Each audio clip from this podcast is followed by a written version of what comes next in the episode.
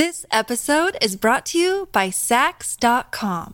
At Saks.com, it's easy to find your new vibe. Dive into the Western trend with gold cowboy boots from Staud, or go full 90s throwback with platforms from Prada. You can shop for everything on your agenda, whether it's a breezy Zimmermann dress for a garden party or a bright Chloe blazer for brunch. Find inspiration for your new vibe every day at Saks.com.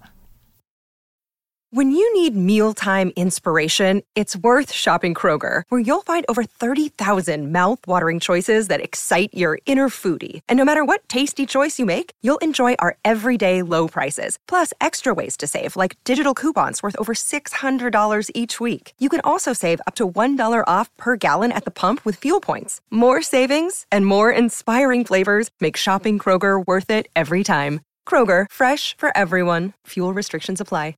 Another day is here, and you're ready for it. What to wear? Check. Breakfast, lunch, and dinner? Check.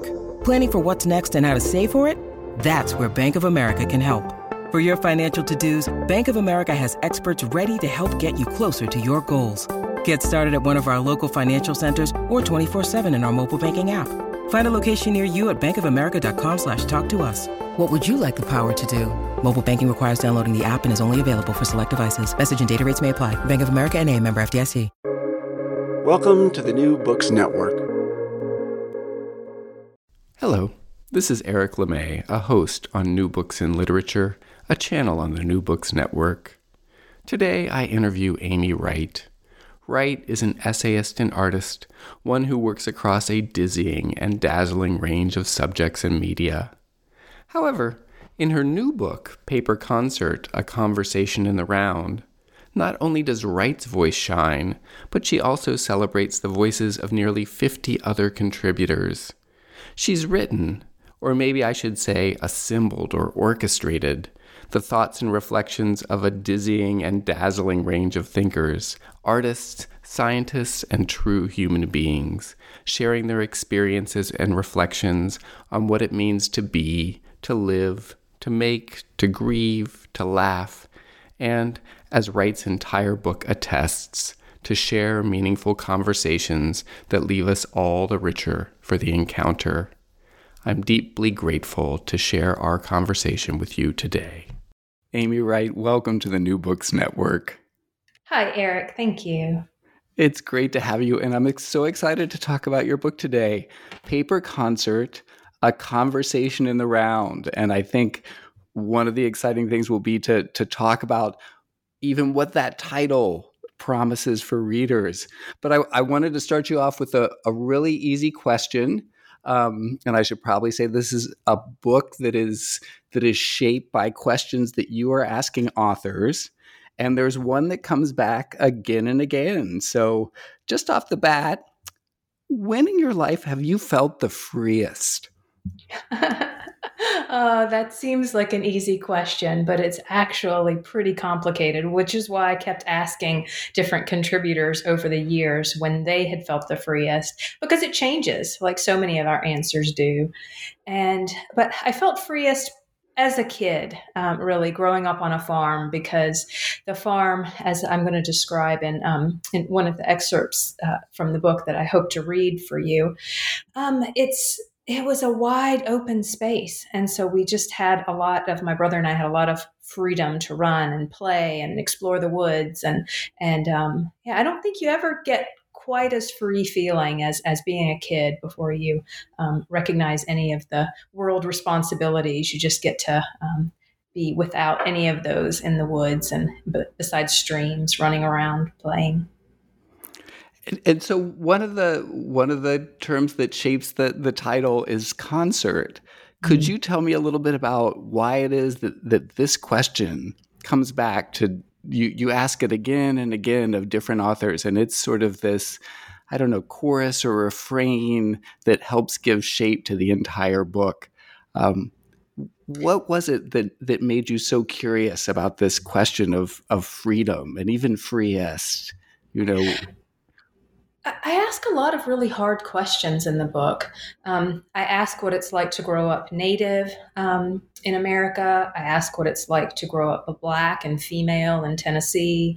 Um, I ask what it's like to experience gender um, discrimination and, and, sexual orientation discrimination and various really personal and um, weighty questions. And so, to some extent, I, I, wanted to counterbalance that with some moments of beauty and grace and levity. Um, and so, I also talk about humor. And so, there are a lot of moments about, you know, what's your favorite joke? Uh, I ask a lot of people that too. And, and that provides kind of the similar, um, a similar function it, it's not appropriate. Of course the when are you when in your life have you felt freest isn't appropriate across the board for all the contributors and reviews either. So it just kind of depends on the nature of the conversation but it's definitely a preoccupation that i've carried over the years.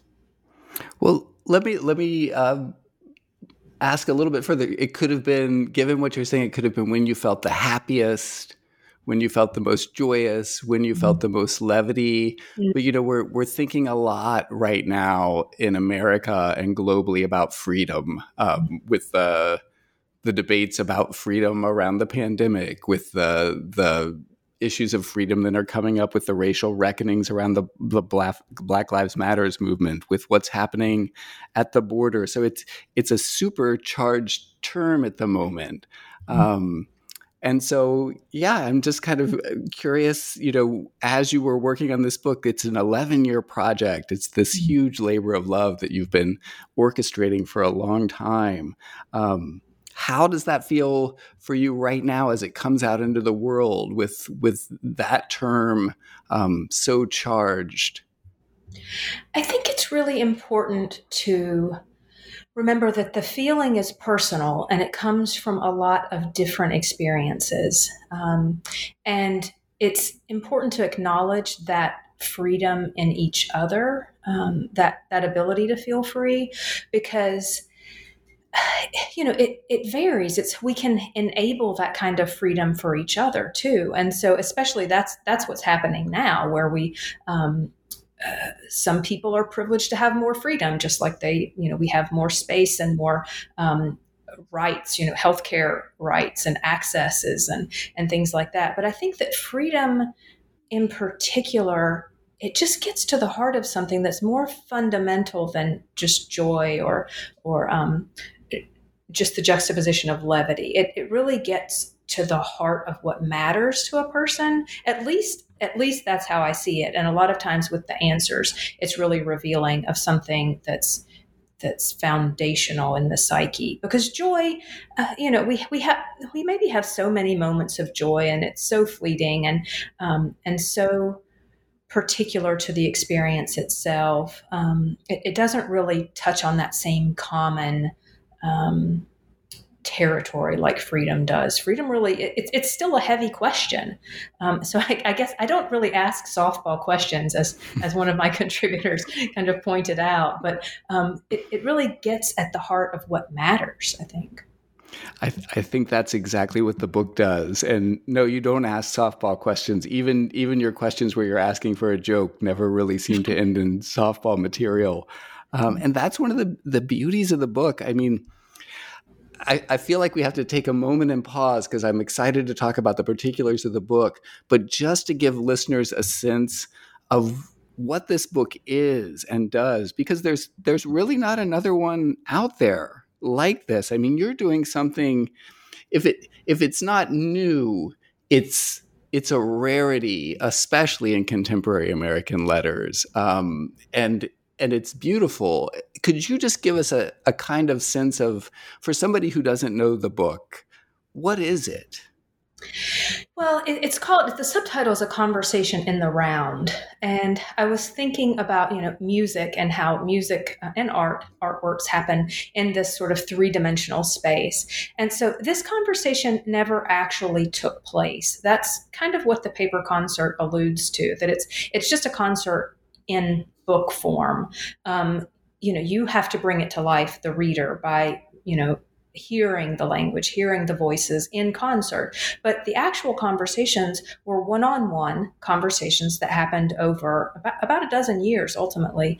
Um, and those conversations were in my head. Um, in conversation with each other in this kind of concert. But they didn't uh, exist in the world in that form. And it, it, seemed like a shame to me because I'd gathered a lot of profound stories and insights that I wanted to share and that I wanted to collect and be able to offer to people because to some extent it just it seemed like a, a valuable resource, um, a, a, kind of life's guide. Uh, you know, I, I, called it a survival manual in the essay that originally um, uh, was published in the Georgia Review that became the, the entire book later when I lengthened it.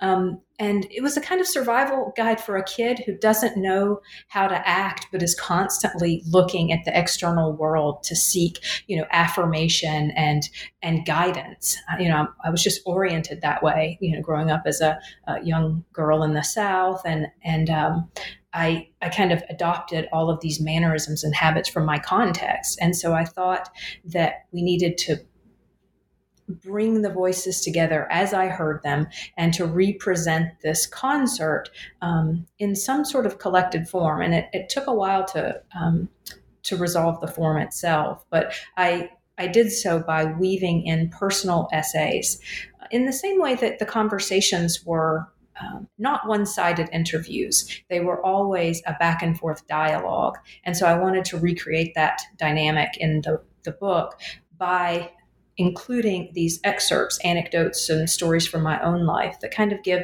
a sense for me as an individual so that I'm not just a disembodied um, questioner that's kind of posing these, these questions to the, um, to the interviewees who, who then respond. I was also a, a an integral part in bringing these conversations out because you know you, you build up trust and rapport and people wouldn't share some of these stories which are deeply intimate and in some cases hurtful um, without trusting me to um, you know be safe in, in presenting them.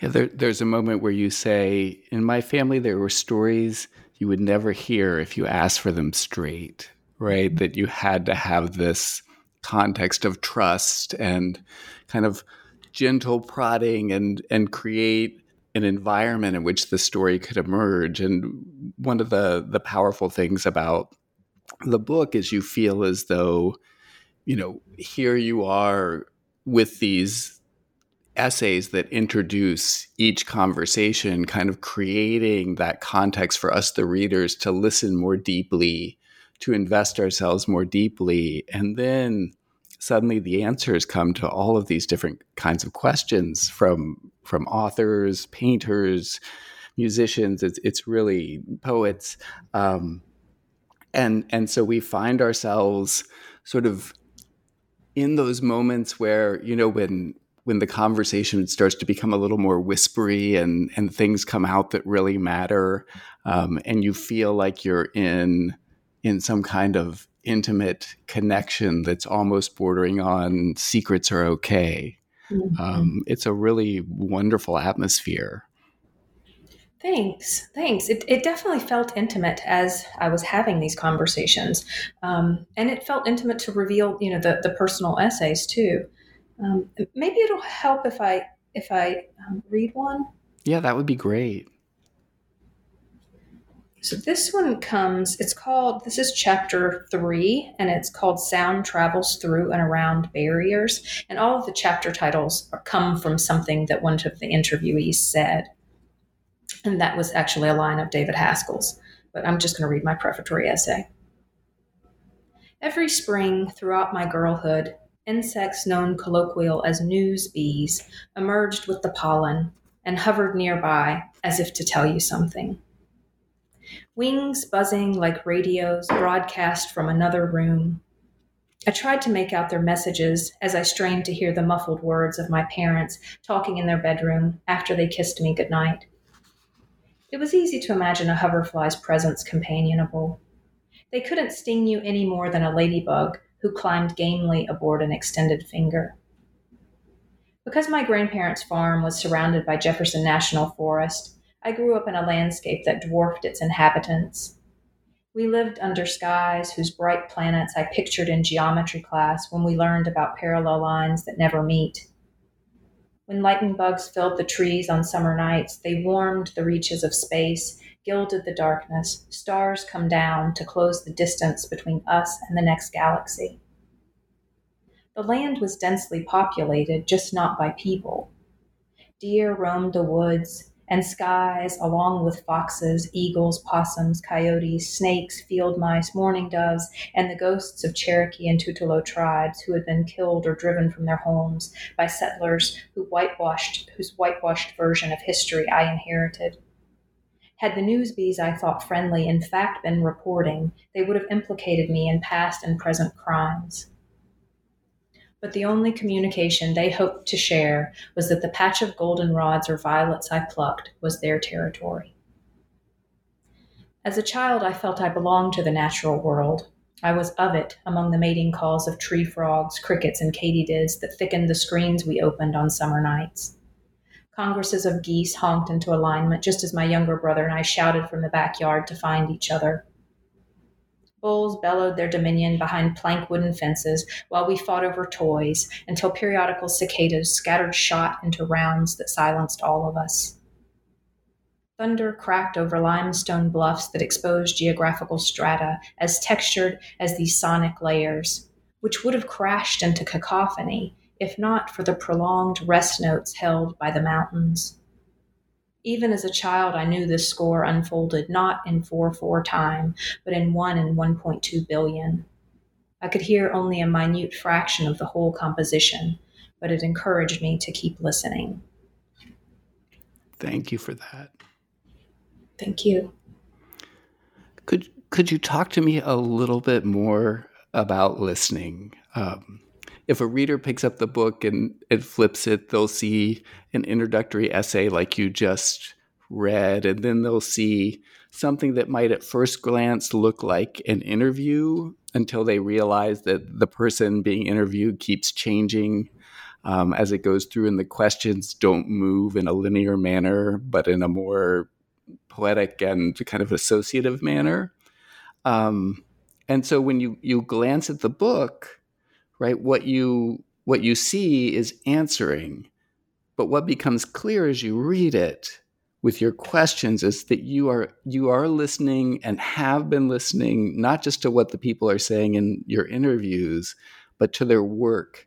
There is not a single dumb question in the whole book. They are all smart and based on a familiarity with the author's work or the artist's work with whom you're talking, or with a deep seated care and investment in the crafting of the question. And so there's this sense that that you have listened very hard before the process even begins. And I just wonder if you could talk about listening as a a skill or a talent or maybe even a, a way of being or a, a kind of identity forming well, first, thank you for saying that. I um, I appreciate it. I so I think the reason why I wanted to start with that section is because growing up in that environment, I was surrounded by different species and I didn't get the whole story, right? I mean, as much as I would have listened to the crickets and katydids, I mean, I was projecting onto them. I felt like I was part of that environment. It took a lot of, you know, biology class and, and different conversations with naturalists before I really realized what they were communicating. Um, it, it wasn't quite as friendly as I might have imagined. And there weren't so many people, you know. I had my grandparents live just over the field um, until I was seven. And then, you know, we just, it wasn't, it was a small town. You know, I grew up in rural Southwest Virginia. And so, as I kept my world kept getting bigger, you know, first going to grade school, then going away to um, college, and then going further to grad school, uh, my world kept expanding. But the one thing that kind of grounded me, or, that that it remained constant throughout those years, was that by listening to others, I increasingly understood the context better. I understood myself better and the world around me. The, the book starts with the question, you know, who or what am I? And in trying to answer that question, I, am asking everyone like that, um, you know, like this little lost pup who, who doesn't quite know, you know, are you my mother? You know, who, who am I? What am I? And, and I was kind of looking for that mirror to reflect me back to myself. And so, and they did, you know, and they will. Your context will reflect you back to yourself because you are, you know, a product of that context. And so if you don't ask enough people to bring together a vision of yourself in the round or in full three dimensionality, then you're going to retain a kind of flatness of character it seems to me um, that that's my understanding of, of, self is, is that you know you have to be in reflection um, of multiple perspectives in order to fully understand all the facets of your of yourself that's beautiful i am something like the accretion of all the voices that I'm willing to to throw my voice toward and see what comes back. And if I cut myself off from different voices, I limit or delimit who I can be. Mm-hmm. It, it seems so to me. Um, and and I consider myself very lucky to. One of the reasons why I de- dedicated this book to my students is because every semester they change, and I get all these perspectives, you know, and they grow younger each year, and you know these different ideas and points of view and ways of looking at the world, and and life experiences, and you know geographies, and um, you know, and I get to see myself, you know, reflected in their eyes and changed. You know, I'm always changed by um, these different perspectives that I encounter. I, I think one of the, you know, if I was going to go for one of the quickest reasons why I would send someone to your book, and there are many, um, it would be that that right now in our moment we're, you know, with with everything that's been happening in the last year and a half, many of us are just starved for a sense of community, starved for being around those students, being around those groups of people that do reflect back dimensions of ourselves that that are much harder to access in isolation. And then there's this sense of isolation and loneliness and separation that that many of us are experiencing. Um, do you did you feel in putting together this book um, that there was something like a, a, com- a community accruing or or generating because to be in it is to sort of be among fascinating people um, mm-hmm. you know which is just like oh i just want to be out right now amount, around some people that are lively that are talking about important things you know that that are fully human um, and this book says well well here read me you know, one of my contributors, Kimiko Hahn, talks about it as a cultural intelligentsia.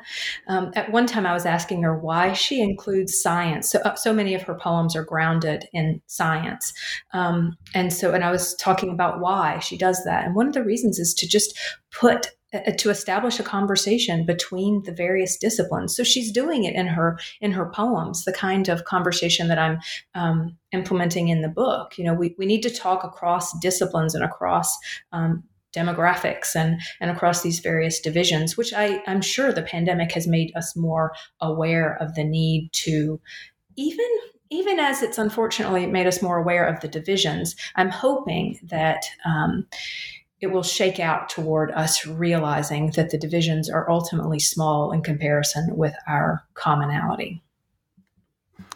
Well, so one of the interesting things that that I found in the the autobiographical and memoir sections of the book is that you're you really do focus on your childhood and your early adulthood in introducing yourself as the author of the book, as the one who's orchestrating the conversations.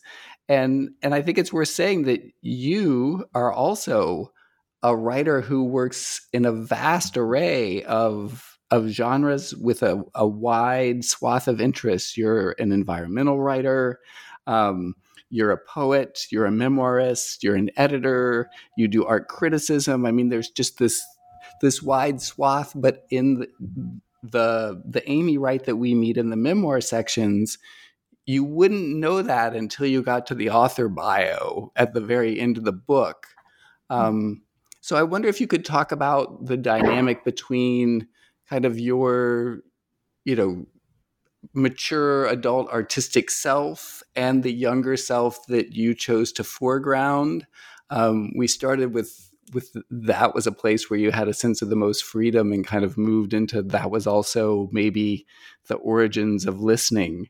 Um, but I, I was curious about that absence. There's no, you know, it's hard for most authors to get their egos out of the way in the interviews that I read, and so they're they're often starting a question to another author with, "In my work, I do blah blah blah blah blah," mm-hmm. and and you are are are kind of so generous in, I'm interested in foregrounding the person I'm talking to. Um, but you're also doing that as someone with you know a tremendous number of accomplishments as a, a, writer and artist yourself and so i'm curious about how that dynamic of your own art making went into your choices for what to include in the book and what to exclude and why mm. That's a big question with a lot of different facets. I, in terms of, I do appreciate different genres, and you know, I like to make visual art, and I also like to make music, and then you know, and, and all of those things do complement um, ultimately my written work um, in various ways that I I, I don't know um, that I always understand, but that is what interests me about other artists and how they're working. And, and I think it kind of comes down to that that common ground not not to oversimplify any of my contributors because i i really appreciate the different perspectives you know represented throughout the book but i also within that difference i think what interests me most is when you can find something core or human you know that that you value. So so maybe if i'm working across different mediums uh, i might think about why am i doing this? Why am i making anything? Why does one make art? Um, you know that there's a, f- a kind of fundamental question to that process that across you know poetry and, and visual art and, um, that you're striving to accomplish. Um, and if you can understand it then it it makes i guess the transition a little smoother. So and, and you don't always have to have the same it's not like the same goal um, that we're all or we all have to agree on anything. It's just that um, there's something useful about searching across mediums because you know you'll answer you'll come up with different answers to the question of say how to live or how to eh, live in a racist society or how to live in a sexist society or um, you know how to live when you don't feel safe um, expressing your your um, sexuality or, or something. Um, and, you know, that question can be answered in art in different ways than it can be answered in music, um, in different ways than there are a lot of scientists in here too, in different ways than it would be answered, um, you know, by a biologist who's, you know, working on listening to the songs of the forest or something. Um, but it just, it, it, amazes me that you know if you do listen to the forests or if you do listen to um, all these different instruments or vocalizations um, in the natural world, there are orchestras um, that you know people who go in and, and make recordings of rainforests and things like that can hear you know and there's timings and there's rest notes and um, and you know and they they kind of work out um, when to sing and into the silences between them. And then it, it, creates a kind of symphony of sound. And and i i think of the the concert and the book in this way that you know it takes all of these different kinds of voices um, and, and we're not raising them all toward one uh, simple ambition or goal or something but but in raising them together it just seems that's beautiful. It's it's not like the tree frogs and the crickets have timed their their song in order to make a beautiful um, you know song for the universe they, they they're trying to get their mating call in before you know it gets drowned out by you know the next species to uh, to start theirs so um, but it doesn't stop us from appreciating the, the fact that it does sound beautiful um, and the, the in the texture of that contrast there's something um, fundamentally worth listening to this episode is brought to you by Saks.com. At Saks.com, it's easy to find your new vibe. Dive into the Western trend with gold cowboy boots from Staud, or go full 90s throwback with platforms from Prada. You can shop for everything on your agenda, whether it's a breezy Zimmermann dress for a garden party or a bright Chloe blazer for brunch. Find inspiration for your new vibe every day at Saks.com. I, you know, in in that in that explanation that you gave, if we kind of take that as a metaphor for the book, in some ways, you provide the forest space for all of these different voices to to come in um, and and sing their song or do their mm-hmm. call. Mm-hmm. And uh, I was just curious as you think back to all of the different people that you interviewed for the the book, if there were one or two that you'd want to put in a car together to just see what would happen. If you could just say okay you you two are on a road trip and i'm going to sit in the back and hear what happens. Mm. does somebody jump to mind? Does it does a combination jump to mind um, which might be a way of asking you know you you were alive to these different currents these different energies of conversation um, and you were seeing how they were working together and speaking through you um, having having felt that, having listened to those, just imagining what other musics might emerge. Because mm-hmm. one of the things I hope for from this book is that it it doesn't become as singular as it is right now, but it becomes a model for for other artists. Um, mm-hmm. I'm going to be teaching it to young artists in my graduate class coming up because I think it's doing such important work. And so I'm trying to imagine the conversations to come. And I was curious if if any of those popped in your head. The conversation that I I'd like to, um, you know, put everybody in a car about. It, it, would change based on the day, but right now I, I say that um, it would be um, Ira Sukrungruang and Philonise Slaughter, um, Dorothy Allison, and David Huddle. I would I would put in this vehicle, and it's because in, on some level they all touched on this notion of self, and again, it gets back to my original kind of question of like, who or what am I, um, and it touches on your um, observation that I was trying to present myself or trying to become a kind of space, um, a listening space where we could, you know, sound our, our differences. But but all of those writers that I mentioned, um, and they are all writers except no, they're um, three writers um, and one retired librarian, a, um, a, Cherokee woman, where she talked about her native upbringing. Um, but she came to a realization about selfhood that is truly profound in, um, in the book, um, just on the the level of humility, um, and, and I think rooted firmly in her Native American um, heritage.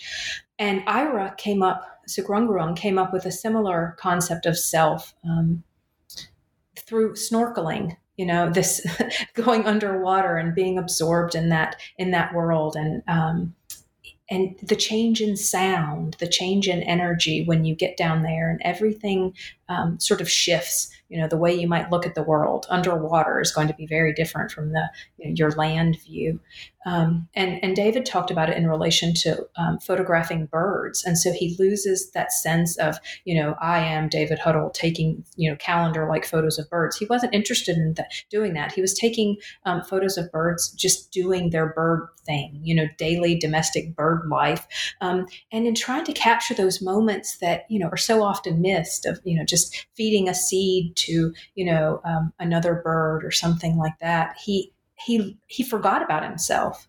Um, and so all of them in those moments um, recognize something really i think profound to the human experience. And if there's something that um, i would like to really push and keep talking about and, and have a, a and more in-depth conversation about i'd really like us to talk about what do we mean you know by these concepts of self if every one of you all has had an experience that was um, variously enlightening you know so um, when you weren't with yourself when you had let go of that sense of, of personal identity and and to some extent that's that's what the question about being free is also driving toward that um, the very thing that we think will um, will uh, that will control our freedom is the thing that if to go back to michael martone's uh, starting question is that if you let go of that desire to control you know anything including your own freedom then it's possible that something even greater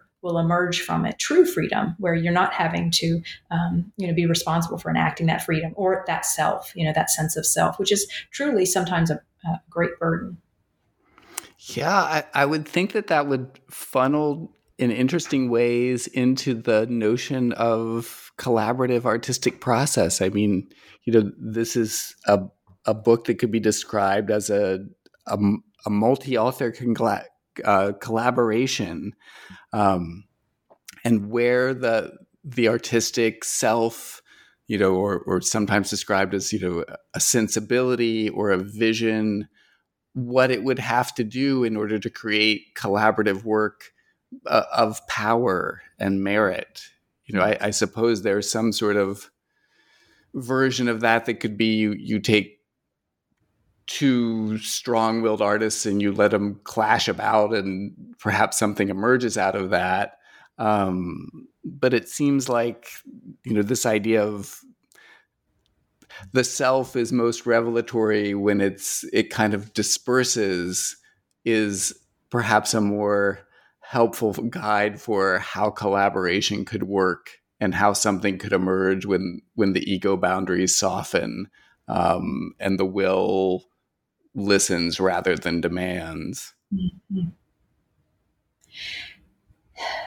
There's something it's different, you know, this because remember it's it's almost like one of those collaborations where someone um, just takes somebody's poems and turns them into song or you know somebody's art and then they you know they make words um, that correspond to ekphrastic poems in, in relation to art. Um, and the original artist doesn't really have a say. Um, it's it's a little closer to that. Fortunately all of my contributors have been very agreeable um, in letting me reappropriate their original interviews in this new format. But um, there wasn't a lot of back and forth you know collaboration because with you know over 50 um, contributors, it would have taken longer than a dozen years. But um, also, it's just to some extent, you have to have a singular person you know integrating and assimilating a kind of conversation like this just in terms of language and the way that you know communication works um, we couldn't necessarily follow something that was going off in um, multiple directions without a single thread running through it but um, but I do think that there's a lesson in that, and it works for individual art too. Um, I mean, we talk about this all the time in terms of getting out of your own way or something like that. I mean, it's it's kind of in that same vein where the creative process, however you think of it, does have elements that are um, um, th- that you have to receive or access, you know, be open to. Um, there are mysterious elements of it. That's why, to some extent, we continue to create. Is because if we if we knew exactly what we were going to write, like you know, um, some of my writers who do their composition essays, knowing exactly the argument they're going to make, um, I think you you get bored. So you know, we have to surprise ourselves, and sometimes that comes from um, another person who's surprising us, and sometimes it just comes from this, you know. Um, this kind of unconscious urge that that rises up in the process of creating. So, even if it's the case that there, you know, you, you were kind of okay, I have these interviews and now I'm I'm sorting them and putting them together in ways that are resonating for me as as the the orchestrator. It seems as though there are traces in some of the interviews that um, that the interviewees were wanting to to push the conversation perhaps in directions um, that had maybe more to do with you than you were initially interested in or or to take it. Um, there's some very uh, robust exchanges with Mark Gaba and with Dorothy Allison and there are moments where suddenly even within the book the the interviewee and interviewer flip and then it suddenly says Amy Wright, and here is her answer. So I'm wondering if you could talk, you know, tell us a little bit about those moments. Maybe I'm off there, but it seemed like ah, you know, here the conversation is is becoming perhaps more dynamic, or or you know, the rules are changing in in ways that might be surprising or fun. Mm-hmm. I, thank you for noticing those because I, I was proud of those moments in the sense that the conversations went there. Um, they also surprised me by by kind of taking the reins, and it and it does require um, somebody to step up and, and co-create with you there um, at that moment, um, and and that's a moment of friendship. Um, in both of those um, situations, you know, Dorothy thanks to a, a, university assignment, I got to spend a great deal of time with her um, that I wouldn't normally have gotten. And uh, Mark Gaba and I went to grad school together at the University of Denver. And so I, I was friends with both of them. And as we're talking about that, we could push each other as friends do and as friends should, um, you know, when we answer too easily or we dismiss something. Um, and that was maybe my highest ambition when I first became an interviewer to, um, to not just set somebody up to knock the ball out of the park or to shine on the page, but really to have conversations, you know, which I had gotten used to thanks to having good friends, um, you know, uh, earlier in life that um, people had who had challenged me, and I wanted to keep that dynamic um, as part of the interview. But you know, it doesn't always work. Sometimes you just need to. The work itself is challenging, and, and you know, you just want to talk about that. Um, but but sometimes you have to kind of push um, and it's a very, very, um, it's a fine line. And you have to have established the rapport and trust beforehand. Because as I talk about at one point in the book, I was working with the metaphor of a spider web from the very beginning, just this enormous spider um, web that strung its uh, a string outside my window. And then later on, you know, the the rain comes down and tears apart the spider web. And I had that experience in one to one of my interviews where I pushed the interviewee too fast too hard um, without without meaning to but just assuming that we had established the trust um, and the assumption um, it didn't go well and so I, I write about that in a, a chapter of the book um, and so it's it's not without its risks. Um, and it's the same thing with friendships. I mean, I'm sure um, over the years, you know, I've pushed friends in ways that um, that changed our friendship. Um, and you know, and they've certainly changed me. But for me, you know, the, the kind of payoff is is uh, definitely worth it. The the interviewee that you you mention in that passage, you say that one of the reasons you were devastated by this is that you saw the answers that were provided by by this person as kind of the moral conscience mm-hmm. of the book. Mm-hmm. And I found myself wondering do you feel now that the book is missing something of the moral conscience you wanted it to have or did it shift to a new locus um, you know there's this sense of like oh my gosh i lost this crucial thing that I, I wanted, you know, like losing the violins or something like that. Um, and I'm just curious as to, to what happened to the project as you went forward with it without mm-hmm. that. Yeah, thank thank you for asking that too. It's if you've ever lost someone in maybe in a relationship where they embodied qualities that you wanted to bring into yourself, um, I, I, don't know. I, I at least was in relationships where I was like, I want to be like that rather than loving them for who they were. It was because I want to be more like that kind of person. I want to embody those sorts of qualities or attributes. And so when that interview E pulled out, I was like, oh, but I knew from past experiences and various relationships, I was like, I have to go get those qualities in me. Now I have to learn how to bring them out of myself. And, you know, ultimately you can bring out, you know, those qualities. It just, it's going to take time and effort and you have to um, go get different experiences and things like that. And it's not like you can embody uh, who they are or anything like that. It's not that simple, but you, but you can um, become more conscious of the qualities that they represented and and and I went and got them. I went and got different interview um, interviewees so that I could talk to them about that experience. I went and talked to my friend Michelle, who's mentioned in the book, um, so that she could bring to light some more um, a, part of the dynamic that you know that that person was taking away with them. Um, and so i had to go get it essentially. I had to go get it in a different form which you know for a minute there i wasn't sure i could do. Um, in the same way that when you know when you lose somebody in your life you're not sure that you know they and everything with them isn't gone forever. Um, you know it's it's heartbreaking. It was a real it was a really hard moment in the creation of the book Thank you for that answer. I think I think it's characteristic of a vulnerability that you show throughout the the book that's really admirable.